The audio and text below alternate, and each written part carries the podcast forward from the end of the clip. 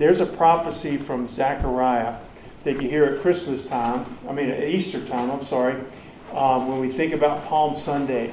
We think about the Lord riding into Jerusalem shortly before he's going to be crucified on that Palm Sunday where they're waving the palm branches. And, and it says in Matthew 21 5, this is quoted from Zechariah Tell ye the daughter of Zion, Behold, thy king cometh unto thee, meek and lowly, sitting upon an ass, and a colt the foal of an ass. And it says that he's meek and lowly. I want you to turn with me in your Bibles to Matthew 11, verse 29. Well, let's just start. Let's just read verse 28. Jesus says, Come unto me, all ye that labor and are heavy laden, and I will give you rest. Take my yoke upon you and learn of me. And he says it here, For I am meek and lowly in heart, and you shall find rest unto your souls. For my yoke is easy and my burden is light.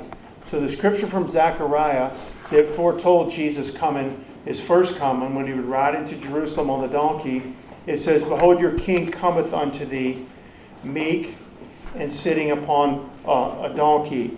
And then here we read where Jesus says of himself, Come and uh, come unto me, all you that labor and heavy laden, and I'll give you rest. Take my yoke and learn of me, for I'm meek and lowly and he says you're going to find rest for your souls. Okay? I'm meek and lowly in heart. The Lord's word describes Jesus as being meek and lowly. The Lord Himself describes Himself as being meek. Now, I just want to give the definition of meekness real quick. We're going to talk about this today, and uh, I believe it's something that's very important and is a characteristic of the Lord Jesus Christ. But the word meekness is defined as humble, gentle, mild. Humble, gentle, mild. And it's the opposite of arrogance. It's the opposite of pride. It's the opposite of being haughty and high minded. And I'll just quote this to you from Romans 12. Uh, Paul says, For I say through the grace given unto me to every man that is among you, he's speaking of the body of Christ, not to think of himself more highly than he ought to think. A man can think, we all can, think more highly of ourselves than we ought to think. There ought to be an estimation of ourselves, a right view of ourselves. And he says, I'm telling you by the grace given to me that every one of us should not more think more highly of ourselves than we ought to think, but to think soberly, according as God has dealt to every man the measure of faith. And so the meekness and gentleness and lowliness of mind that the Lord has it is um, the opposite of that. Okay? It would be the opposite of that. This meekness is a characteristic or an attribute of God.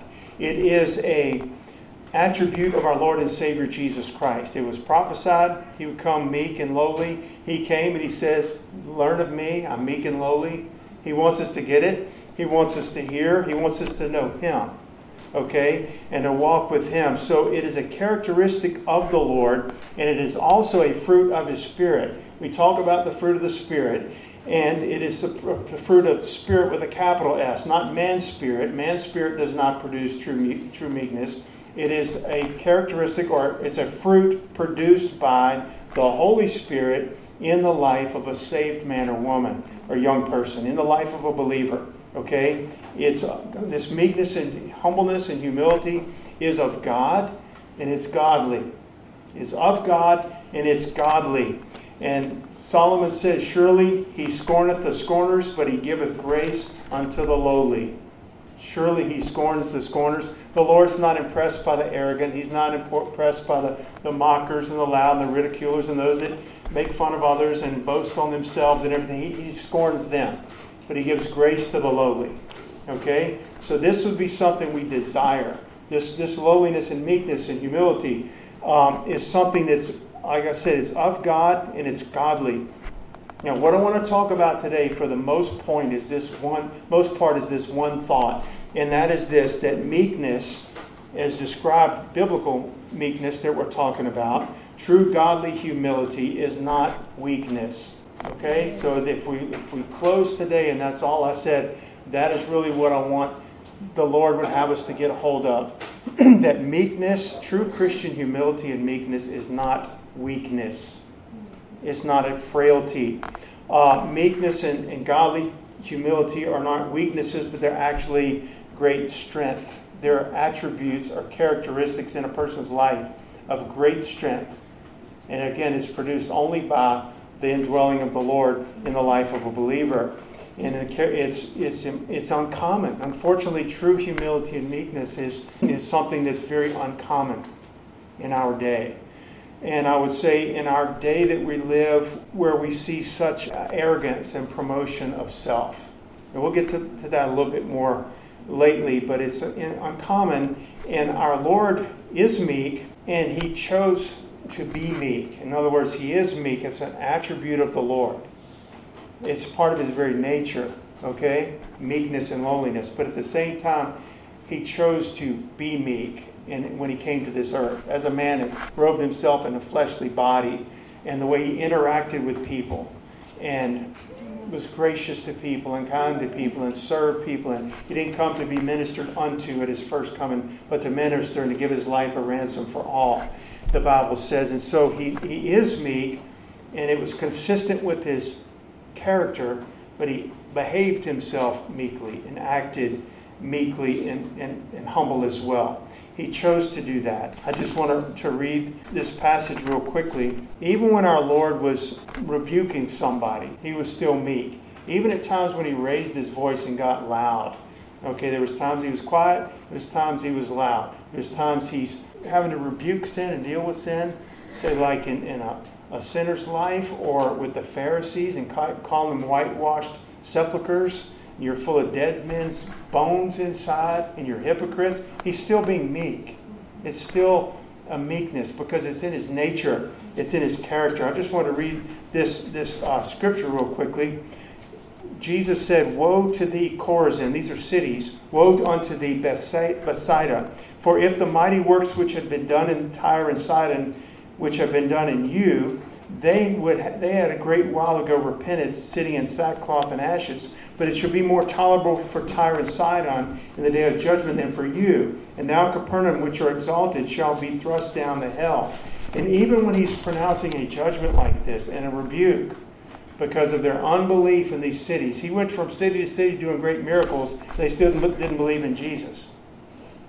He said, Look, there's some old cities that I destroyed way back in the Old Testament if I'd have gone to their cities and done the miracles I've done here and cleansed the lepers and made the blind to see and, and multiplied the fish and loaves, they would have believed. They would have repented. He was rebuking these contemporary cities and saying, if, if you know, you should have believed. Because if I'd have done what you've been privileged to see all these things and still not believe, even in, when he's doing something like that, which he did, he's still being meek. He's still being consistent with his character and his nature. Okay? And uh, the way he, he walked among men was in humility. The way he walked among men was not tooting his own horn, so to speak. You know what I'm talking about? People that go through life tooting their own horn. And we all have been guilty of it at times. And where we're, we're, self promoters. And the Lord didn't do that. The, the, his Father testified of him, the Holy Spirit testified of him. Uh, the miracles, he said, and the works that I've done testify of me. The fulfilled prophecies that were spoken about my life in the Old Testament and everything, John the Baptist, they all testified of me. And there was times he would testify of, of himself, but uh, but he didn't go around just promoting himself. Even as the Son of God, he didn't do that. He let God's word speak for him. He let the Holy Spirit lift him up. He let the Father exalt him. He let the miracles which he was empowered to do as God uh, testify of him. Y'all turn with me in your Bibles. I want to read a passage from Matthew 26 51. 26 51. And we're talking about the fact that not only was he meek and humble, but he chose to be that way. He chose when he could have had another choice of how he interacted with people. Matthew 26 51. And behold, one of them, this is Jesus in the garden when he's arrested. Behold, one of them which were with Jesus, as we find out in another gospel, it's Peter, stretched out his hand and drew his sword and struck a servant of the, of the high priest and smote off his ear. So he wants to grab his sword and defend the Lord. Okay, grabs his sword, cuts off an ear of the one that's coming to arrest uh, Jesus. Then said Jesus unto him, Put again the sword, thy sword into his place, for all that take the sword shall perish with the sword. And this is what I want us to see. Thinkest thou not that I cannot, cannot now pray to my Father, and he shall presently give me more than 12 legions. A legion is a 100, 12 legions of angels. But how then shall the scriptures be fulfilled that thus it must be? He was humble. He was lowly. He was lowlier than probably what we, we might have thought he should be. Okay? He had a plan, he had a purpose that he was submitted to the will of his Father. And so, even in the garden when he's being arrested by, you have to say, and I'm not making fun of all of us compared to the Lord, being arrested by weak men, okay, or just human beings. And he says, Don't you think I could, in a moment, just say the word and get out of this predicament and this situation? Uh, in one of the other gospels, they, they come into the garden. it's recorded in one of the other gospels, this same scene, that they come to arrest Jesus, and he says, "Whom do you seek?" And they say, "We're seeking Jesus." And he said, "I'm He." Just for him saying, and that's the name of God, I am. I believe it. That's what he's saying. I'm He. And when he said that, they all those that came to arrest him fell down flat on their backs. I mean, just don't you think he could get himself out of this had he wanted to? But he was meek and lowly, and he chose to be. It was a choice, a conscious choice. That's who he is in a nature, but he also chose to be that way when any moment some kind of other attitude could have taken over. But he was consistent with that through his life. It was a choice. He chose to be gentle. He chose to be lowly. And even in the face of in the face of sinful men, even in the face of opposition, where there's that within a man that wants to defend himself, even verbally, I want to set the record straight. Let me tell you what's going on here. Even in a, and there are times God would have us to do that. There are times you have to know it's from the Lord. And even in doing that, we can be humble.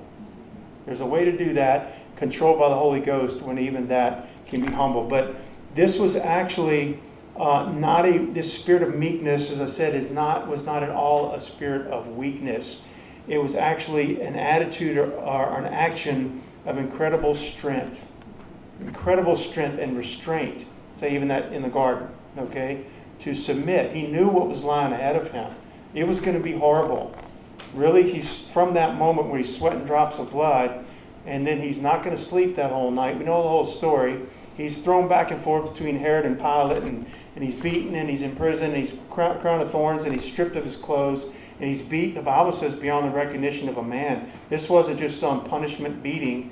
There was something ungodly. It was, it was, uh, it was horrible. And he's being spat upon. He's being mocked. They're literally, and these guys that have had beards, he's having his beard ripped from his face. He knew all this was lying ahead, and he's thirsty on the cross, and he's being mocked and ridiculed, and then not to mention the pain of the nails and all that in the cross, and all of those things, and then having the sins of the world laid upon a sinless lamb who had never sinned. And this isn't an Easter sermon, but the point is, when he was yielding to that arrest, he knew what was about to take place all the way through. So I'm saying it's not a weakness, it was an incredible strength to be meek and lowly um, and humble in his dealings with people. And, and it kind of it overlaps with, with other characteristics like love and patience. They're all kind of working together. But to me, it's, it's, it's an example of God's. I'm going to use God's love as an example as well when I'm talking about not being a meekness. God's love, God is love, the Bible says, and He chooses to love sinful men. He chooses to love people that are opposed to Him. And while we were yet sinners, Christ died for us. He committed his love towards us. And ignorant men and blaspheming men, he chose, chooses to love. And the Bible says that God's love constrains the believer to bring this gospel to other people. All right? It's the love of God. But the love of God is not a weakness, it's not a deficiency. His, his humility, for example, and his love is not a weakness where somebody say, you know, those Christians, for example, they're so kind, we can really take advantage of them. They'll never stand up for themselves. They'll blah blah blah. But it's really not a weakness. It's a strength that they the lost world doesn't have. They don't understand it. Okay? It's foreign to them. And the one that introduces that to men is Christ. I am meek and lowly in heart. Learn of me. Learn of me. Okay? So his love is in his his meekness and humility is actually a great strength. Um, it's not something that, like a chink in your armor. You heard that saying before, like a weakness. So I can find out this guy's pretty tough, but I found a place that's really weak. I can get in there and attack his life. The love of God is not a weakness. It's not a weakness or deficiency. All right, it is. It is a great strength, and so God chose to be this way. And the Bible says that that this is the same thing that God desires from our lives this meekness, this lowliness of mind, this humility, in God's eyes is of great price. He desires that to be in our lives. Now, the fruit of the Spirit is, we all know the scripture, Galatians 5 love, joy, peace, long suffering, gentleness, goodness, faith, meekness, temperance. Against such there is no law. It is, it is a fruit of the Holy Spirit. Fruit means it's a product it's something produced by the Lord. And in those fruits that are listed, it's one fruit um, in, with nine parts to it. Starts out with love, and I think they would all flow out of love. But the truth is, it's more than just love. It's the whole thing. And we see gentleness. Well, that was a, that was one of the fruits, right? Meekness, and that's the definition of meekness: is gentle, lowly, humble. It's important to the Lord, and God desires that to be in us. He desires to produce that in our lives. And think about this that no he chose to be humble. Nobody humbled him. Okay? You know, something in a competition or whatever, sports or a war or anything, or debate, somebody humbles somebody else, so to speak. they they walk away with the trophy and they left their enemy in the dust over here somewhere in second place. and that's what we're conditioned to do. And in sports and all, that's fine, all right? But um, nobody humbled the Lord. He chose to humble himself. And I know I keep saying that, but I think it's very important. Nobody humbled him. Nobody bested him. Nobody triumphed over him and put him in his place, so to speak, and, and made him submit and act humble and meek. He chose to do this, and it's a great strength. The Bible says he made himself. Don't ever forget this. Philippians 2, one of my favorite passages in the whole Bible. He made himself of no reputation and took upon himself the form of a servant and was made in the likeness of men. And being found in fashion as a man, he humbled himself and became obedient unto death, even the death on the cross.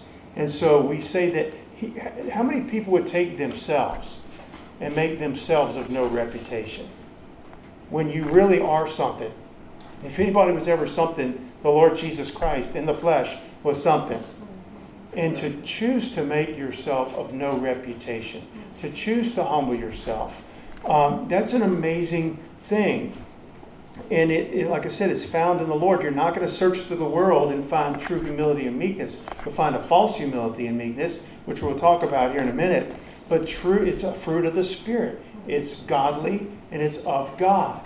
It shouldn't be foreign and strange and rare among the people of God and in the house of God. It shouldn't be strange or foreign in my own life. But he chose this life. He willingly laid down his life uh, in obedience to his Father's will to fulfill God's plan of redemption. And, and so it was all part of it. It was all part of the plan to redeem sinful man. Jesus said, No man takes my life from me. Now think about this as we stand before Pontius Pilate. Pilate says, Don't you know I have authority to, to release you if I want to or kill you? So here's Pilate, who's a governor of a province in, in the area in Jerusalem, okay, in the Roman Empire. And Pilate's the man in this territory. And Paul says, Don't you know, Jesus, that I have power to release you, spare your life, and let you go if I wanted to? Jesus said, You could have no power over me if it weren't given to you of my Father. And he says, No man takes my life from me. That means the Jews who were accusing him. That means Pilate. That means the Roman soldiers that beat him and nailed him. That means the one that stuck the spear in his side. That means the, the whole Roman Empire and government, all of its system and everything. No man takes my life. He says, but I lay it down. I have power to lay it down, and I have power to take it up again. This commandment I've received of my Father. And so nobody humbled our Lord. it was through his sacrificial sin atoning death that the Lord, at the hands of sinful man, that God redeemed sinful man. It was part of his plan. It took great strength to go to the cross. Incredible strength when any time, at any point along the line, first sign of difficulty, he could have, just because of who he was, God, gotten himself out. He tells us that. Don't you think that even now I could call and my Father would give me 12,000 angels? You know, 12, 1,200 angels to come and, and rescue me and, and get me out of this. And so it's not a weakness, okay? And the Lord has also given, given this by the indwelling of the Holy Spirit, this meekness to be part of our nature. It's Christ's nature.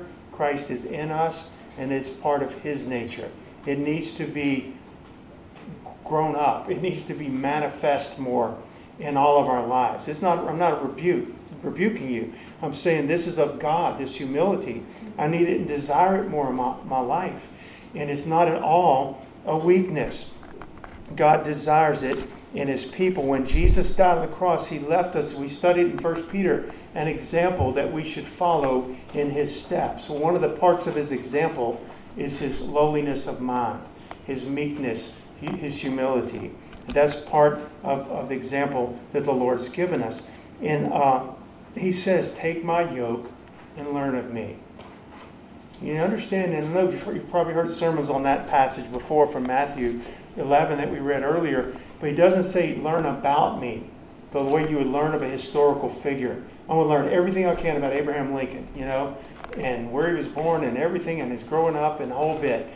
That's, there's nothing wrong with that at all. We need to learn about Jesus too. But what he's telling us here, and when we started in Matthew, he says, Take my yoke.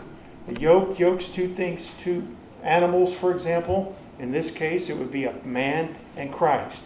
Uh, take my yoke and learn of me. So I'm coming under the yoke. If the Lord's already in a yoke, you've seen it, the two pieces of wood that come together over the animal's neck, there's a room for another there.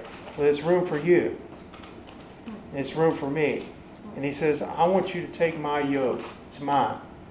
Not your yoke, it's mine. I want you to take my yoke, be yoked with me, and I want you to learn of me. I want you to learn me. This is the school of Jesus. This is the school of Christ. And you're learning me. And he says, and one thing I'm telling you about me, and that passage, I'm meek and lowly in heart. And you're going to find rest for your souls. So there's something to that meekness and loneliness of heart and learning of Christ and walking with Christ, learning his nature and letting it be part of my nature through the working of the Holy Ghost. And there'll be rest for my soul through that. There's something I'm going to benefit greatly from that, being like my Lord. Because can I tell you, when Jesus went through life, he wasn't stressed. Even on the cross, he wasn't stressed. Are you ever stressed? I am. You ever stressed out? You ever bothered? uh, impatient, aggravated, agitated, you know, just, yes, depressed, oppressed, confused, mad. And I don't think Jesus was ever any of those things. Even when he's being nailed to a cross, he was, he was who he was. And he was meek and he was lowly and he's humble and he's loved and he's forgiven and he's merciful and he's eternal and he's powerful and he's all of those things. He never acted in some way. He just was who he was. And there's a rest in that. There's a real rest in that. And just being who Christ has made you to be in Jesus. And when there's an agitation, it's something outside or it's something from my fleshly nature. It's not coming from the Lord and the Holy Spirit inside of me. And we have those things, but this is why he's teaching us take my yoke and learn of me. Now, I believe this wonderful fruit of the Spirit, that meekness that we're talking about, that God produces in the life of His people can be very misunderstood. That's why I'm saying uh, more than once, in a time where people are so concerned about self, they want they're demanding their rights. You overlooked me. You said something nice to Peter, but you didn't say anything nice to me. I mean, even a classroom, a little kindergarten, it's all the way up. It's all about we're all special, you know, and we're all this and we're all that. No, you know, we're really not we are in the sense that God loves us and He created us and we're special to Him. But He's the one that the focus needs to be upon. And, and it's, it's counter to culture today to, to have true humility and meekness. because all, it's all about self promotion, self esteem, self love, self forgiveness. And you search from Genesis to Revelation, you're not going to find that. Love the Lord with all your heart. You, know, you understand? It's not love yourself. The problem is we love ourselves too much, Dave Hunt used to say. It's not that we don't esteem ourselves too highly enough. If we really got down to the root of it, we esteem ourselves too highly. He, he talks about people in Dave Hunt, and I like to quote him, but he talked about guys in prison that, you know, they want to, uh, they're in prisons, they want to rehabilitate. And I've, I've ministered in prisons for years. I'm not at all really ridiculing. They need Christ. They need to be discipled in the Lord and saved and going with the Lord. But he says, I never met any that had a low self esteem, but they always want to pump up their self esteem. You know, they, they love themselves. Men love themselves. And it can be, it can be uh, covered, it can be hidden, so to speak, in a way. But, but in this era where, where everybody's promoting themselves, asserting themselves, wanting to impose my strength and my force over those around me, whether it's in business, sports, money, uh, good looks, physical strength, whatever. I want to I want to impose myself and my will upon others and bring others somehow under me, even if it's just even if it's just in a circle of friends, where I'm the funniest, I'm the coolest, I'm the best, I make the most money. That's just in us. It's just natural in our lives. And so even those that don't have a lot, maybe that they think going for them, still inwardly wish they did and, and want that and want to impose that. So this true humility is uh, is something that's contrary to the way the world views things, and a man in his sinful state lives his life. Okay, I'm just making that point. Jesus was meek and lowly, yet there was nothing weak about him. He wasn't frail. He wasn't soft in the sense of someone that's soft that you could just push around with your finger. Mm-hmm. He allowed people to nail him to a cross, but he wasn't soft or frail. He wasn't weak. He wasn't ignorant. He wasn't foolish. He wasn't feeble. He wasn't a pushover. He was Almighty God in the flesh. In Isaiah, we quoted him earlier, but Isaiah says, um, Unto you a child is born. Speaking about Christ before he came. Unto you a son, a son is given. He says, His name shall be Wonderful Counselor, the Mighty God the everlasting Father. So Christ in the flesh was the mighty God, the everlasting Father. And nothing weak about him. And, and God desires this in our lives. And, and when we see Jesus um, on the cross, again from Isaiah, where it says, uh, he was oppressed and he was afflicted. And just picture this scene. The whole, the whole arrest, the whole bit. He was oppressed, he was afflicted, yet he opened not his mouth. He is brought as a lamb, picture that, to the slaughter. And as a sheep before her shears is dumb, so he opened up his, not his mouth. It's Isaiah 53 7. That whole uh, um, chapter talks about Christ's crucifixion, basically. And so here he is as a lamb led to the slaughter. As a sheep before his shears is dumb, so he opened up his not, not his mouth. And you look at that scene in a natural, by far, the ones in control are the shearers of the sheep are the ones who are going to slaughter the sheep if that would be the case. The people, the sheep is just the, the victim. He has no kind of defense. He's just at the will and the whim of the others, the people around him, right? But if you look at the, the picture of the cross and Jesus, who was really weak in that picture? To me, it's not the Lord. When you know what you know from the scripture, the one submitting himself and allowing this because of this overwhelming love. God so loved the world, he gave his only begotten Son. Where's the strength? The real strength is the one who's letting himself be abused and so forth, knowing what in the end the victory is going to win for those that are abusing him. That's an incredible love and strength and lowliness and meekness, not a weakness at all. And so the Bible says there's a great blessing that comes to man for, for the meek. Blessed are the meek, for they shall inherit the earth. It says that in Matthew 5 5, the Sermon on the Mount. And so we are as believers, we're called to this same nature. We're called to this same uh, meekness as we saw in, in, as, in Christ. And the Bible says, Let this mind be in you, which was also in Christ Jesus. Right? And then it goes on to describe his humility. And the mind, I know we talk about it all the time, but that's a key passage, Philippians 2 5 through 11, when it comes to my life and your life. Let this mind, it means his, not only his mind, but the mind, when you look it up, means his will. This disposition, this nature, this mind, this will. Let this will be in you, which was also in Christ Jesus. Okay? And he desires us to be that way. And the scripture says, um, even the ornament of a meek and quiet spirit, which is in the sight of God of great price. What is that saying, y'all? In a human being that He saved, He wants an ornament or a decoration or a beauty to beautify our lives as believers. One of the things that beautifies your life is not the makeup or the clothes or the this or the that. He says, even the ornament of a meek and quiet spirit, which is in the sight of God of great price. It's great price that he, when he saw it in his son, okay? And it's great price when he sees it in someone who's been saved by his son or come to faith in Jesus Christ. Now, I want to talk about this just real quickly.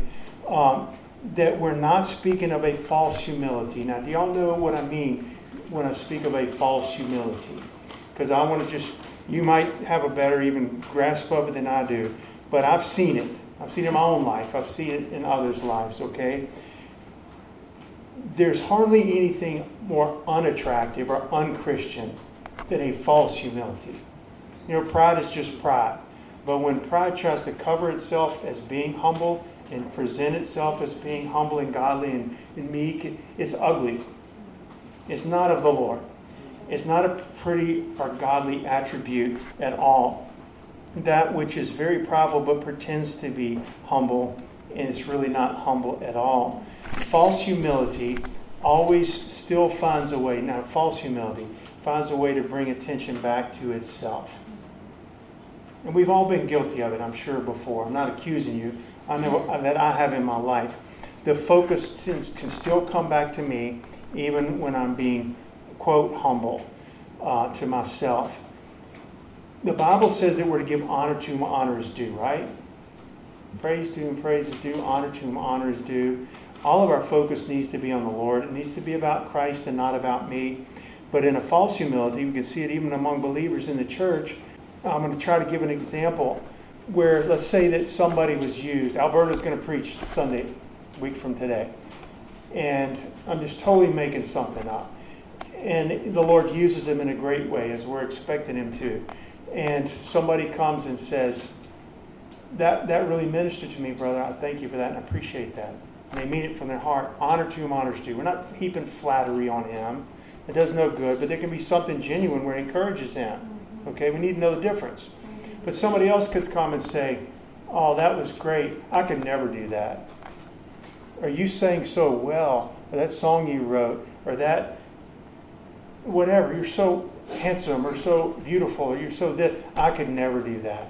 Me, I, I could never do that. That's not humility. That's uh, self pity. And what is what that person wants? That's not humbleness. That is again, self pity. And that person, what they really want from that, they want something back from you. They want some attention. They want them to put your, they want you to put your arm around them. No, really, you are the best looking person I've ever seen. or really, you are, uh, you could sing way better than me. And that's what they wanted, to somebody to pump them up a little bit. And yet, that's not real godly encouragement that has to come from the Lord or some spiritual minded person speaking on behalf of the Lord. But do you understand what I'm saying? That's not really humility, that is self pity. And it, it, it's desiring attention, and usually people get it. When people do that, they want that, and they know how to they know how to work it a little bit, I guess you would say, even within the body of Christ, and they'll get their attention. They wanted attention. But really, if they're humble, they want the attention to go honor to whom honor, honors due. You see what I'm saying? Instead of saying, Alberto, that was great, I could never do that. I'm stupid. I could never preach like it. I can never. I'm I'm ugly. I'm. Well, you're just feeling sorry for yourself, and you just wanted Alberto to come and say, "No, really, you're the greatest thing ever." Just sliced bread. You know, you're you're the greatest thing ever.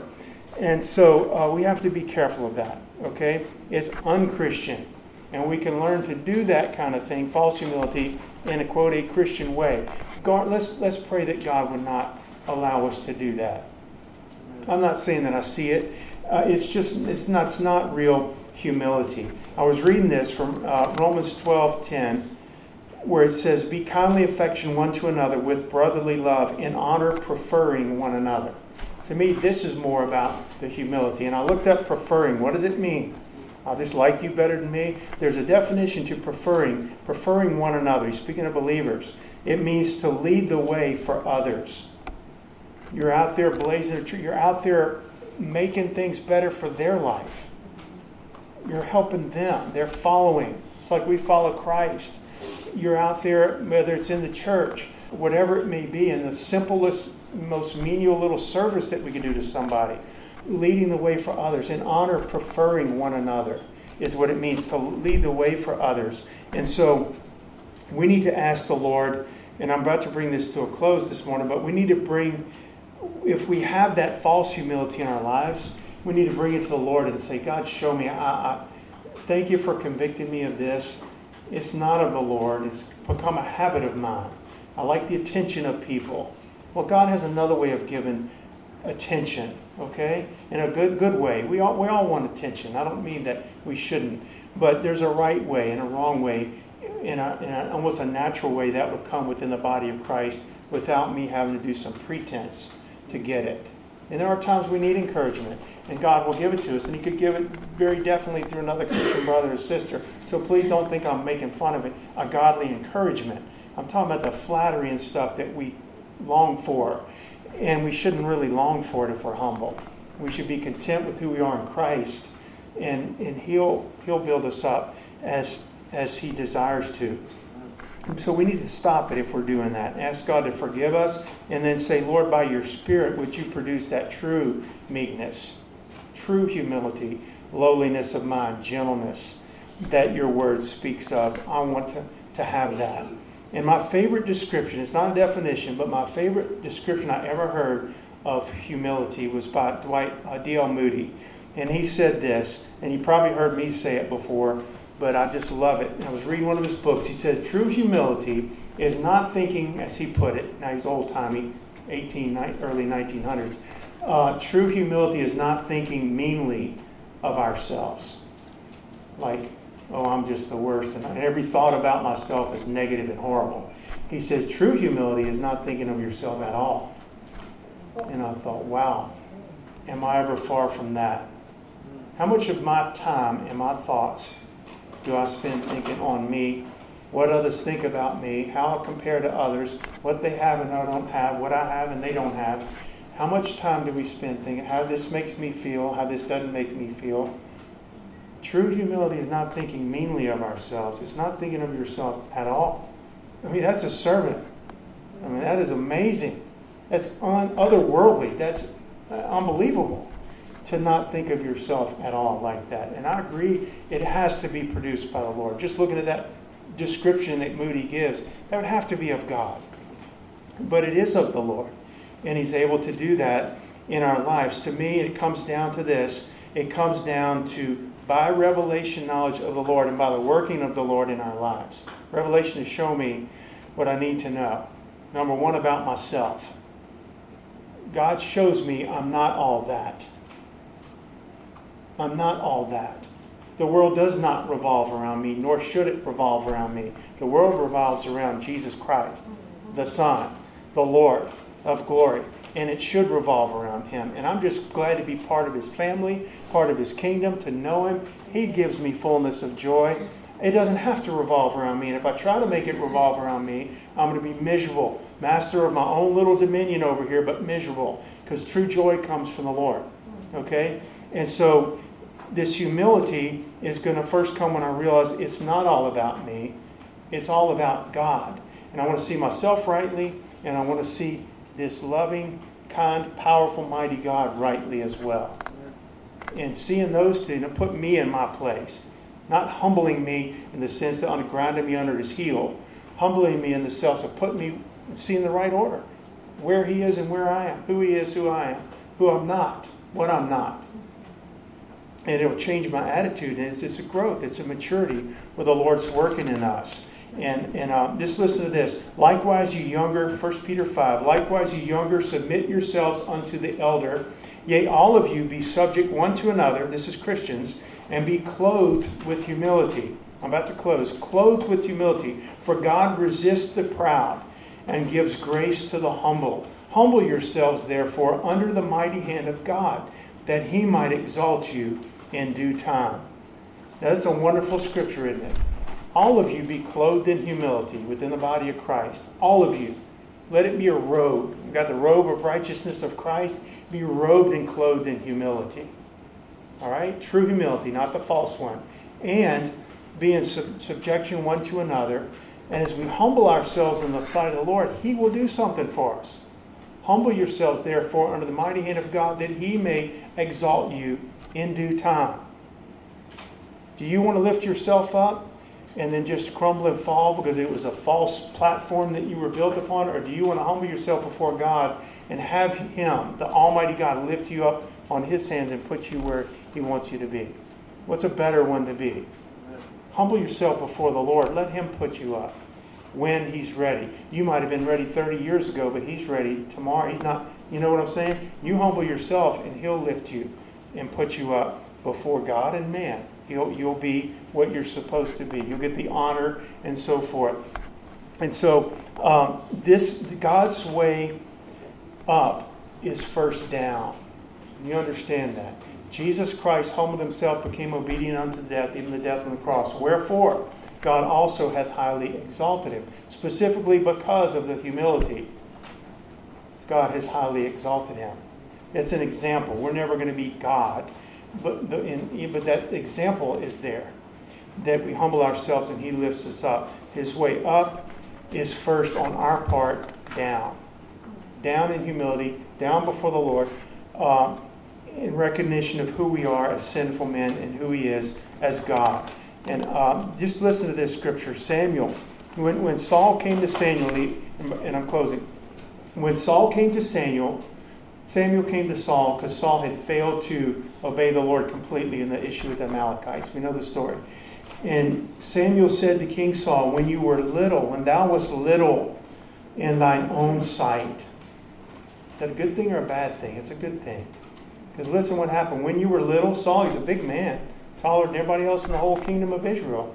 When you were little in your own sight, wast thou not made head of the tribes of Israel? And the Lord anointed thee king over Israel. When you were little, Saul, in your own sight, and esteemed yourself very lowly. And when they want to take Saul and made him king, the Bible says he was hiding behind, quote, the stuff. He was hiding out behind some luggage or something. And they said, No, he's back there behind all that stuff. Get him and make him our king. When he humbled himself and was little in his own eyes, God made him king and anointed him to be king. He prophesied as a young man when he was first king. When he got lifted up in himself, he had to be taken down. Okay? And contrast that with someone like Moses, who the Bible says, now, now the Lord speaks this of Moses. It's pretty amazing when God says it of you. Now, the man Moses was very meek above all the men which were upon the face of the earth. Wow. God used Moses in incredible ways. And he says, This man Moses, you just don't know. He was meek, the most meek man on the earth. And maybe that's why God could use him, because of, of that meekness. And so we see it in David's life where he says, What is man that thou art mindful of him, or the Son of Man that thou visitest him? You know, you've made him a little lower than angels and crowned him with glory. And then he speaks about this covenant that God made with David. And he says, Lord, who, who am I that you can make this, uh, that the Lord of all the earth would make this covenant with me and my family forever? You know, God made an eternal covenant with David that someone from his line, and it's Christ, it has to be Jesus, came through that line, would sit on the throne forever, the throne of David forever. And he makes his covenant with David while he's living, and way back then, and David's like blown away by it. He doesn't say, That's right, I am the, the guy. You did right, God, to make a covenant with me. You made, you made a right choice, God, a wise choice. He says, Who am I that the Lord of all the earth would choose to do this? Humble yourself in the sight of the Lord, and he'll lift you up. Paul, not at the beginning of his saved life, but at the end of his saved life, says Jesus Christ came to the world to save sinners, of whom I am chief. You know, I led the way in sinners. He came to save me. But there was a humility there. It's not at all uh, an arrogance, but a true humility that the Lord gives. Then let me read uh, just a couple more scriptures from, from Philippians. Let nothing be done through strife or vainglory, but in lowliness of mind, let each esteem other better than themselves. Look not every man on his own things, but every man on the things of others. Now, that's not a false humility. That's not when someone says, Sherry, I really esteem you better than myself. It's not saying it, it's a life and really believing it in my heart, and the way I would interact with her, or all of y'all, or with my children, or with my spouse, or with lost people, or whoever. To, to, here he's specifically speaking about within the body of Christ. But it's a true work of God that is real. And I have to go around saying, I'm humble, I'm humble, I'm humble. Look how humble I am. You know, it's a true work of God that is what it is. And it's a wonderful thing. And it's a change of, in our hearts and lives, and it's something only God can do. Only the Lord can do it. So I'm going I'm going to close with this scripture. It says that Jesus said that I am the vine, ye are the branches. He that abideth me and I in him, the same bringeth forth much fruit. For apart from me, you can do nothing. So we need this humility in our lives. It's going to come through the uh, first salvation and the working of God in our lives. Okay, He says, "Apart from me, you can do nothing." But if you abide in me and my words, it's important to know God's word, not only to know it in our heads, but to hide it in our hearts and to live in it day by day and practice it and walk in it, and meditate on it, because this is how this is developed. If a man abides in me and my words abide in him, he says he's going to ask what he will, and it shall be done unto him, and that our life is going to bear much fruit. And God desires that in our lives. Indeed, you can come. But there's a wonderful scripture, y'all, that says, The Lord upholds, Psalm 145 14. David says, The Lord upholds all that fall and raises up all those that be bowed down. The Lord upholds all those that fall, and he raises up all that are bowed down. If you want to bow before the Lord this morning, and meet with them and say, God, forgive me for my pride. Forgive me for thinking the world revolves around me, or part of the world does, because none of it does. Forgive me, Lord, for my false humility, where when I'm around Christians, I want to act very humble so they'll think I'm very Christian and humble, when really there was another motive in my heart that wasn't pure. And I want you to forgive me of that. And Lord, I need this true humility. I can't seem to get it. He, you're going to have to yield to the Lord and let God work it in our lives. Okay? And He can. He's the only one who can. But He, he, he upholds all that fall and raises up all that be bowed down. And so, Father, we just come before you this morning. And God, when we look, and you, the first scripture we read, where you said, Take my yoke and learn of me. I am meek, for I am meek and lowly in heart. And you're going to find rest for your souls. Lord, I pray that we would we would learn of you, Christ. We would yoke ourselves to you by faith, and, and you would teach us yourself by the Holy Ghost, by daily walk and communion and fellowship and relationship with you day by day, in prayer, in obedience, in walking with you, Lord, communion with you, meditating on you we would learn this school of Christ. And you said in your word that we've been blessed to be a partaker of your divine nature. That's the key. We need it. It's not an exterior thing where we act humble. It's a change of heart and mind where we are humble. And it's a real humility. It's of God humility. And God, I pray that you would work that in our lives individually. Work it in my life, God. Lord, we can learn to cover our pride so well and, and make it look so humble when it's not. But Lord, we're asking this morning that you deal with our hearts and really make us that. You said, Blessed are the meek, they are, theirs is, is the kingdom of heaven. They're going to inherit the kingdom of God and the earth. And Lord, we love you. We thank you, Lord. Just call upon the Lord. Talk to him this morning before we leave take some time to meet with the Lord. Ask Him to do this work in our lives. While you're praying, I just want to read this. I was talking about David and the covenant God made with him. I thought it'd be appropriate to read while we're praying. Then went King David in and sat before the Lord, after God promised him this covenant. And he said, Who am I, O Lord? And what is my house that thou hast brought me hitherto? For thy word's sake, and according to thine own heart, hast thou done all these great things, to make thy servant know them. Wherefore thou art great, O Lord God. There is none like thee, neither is there any God beside thee, according to all that we have heard with our ears. And let thy name be magnified forever, saying, The Lord of hosts is the God over Israel. And let the house of thy servant David be established before thee. That to me is humility. Lord, let your name be magnified. Who am I that you even took the time to think of me? And yet you blessed me so incredibly. Lord, let it return to your glory. You be magnified. Just take this time to thank the Lord and call upon the Lord. In Jesus' name, thank you.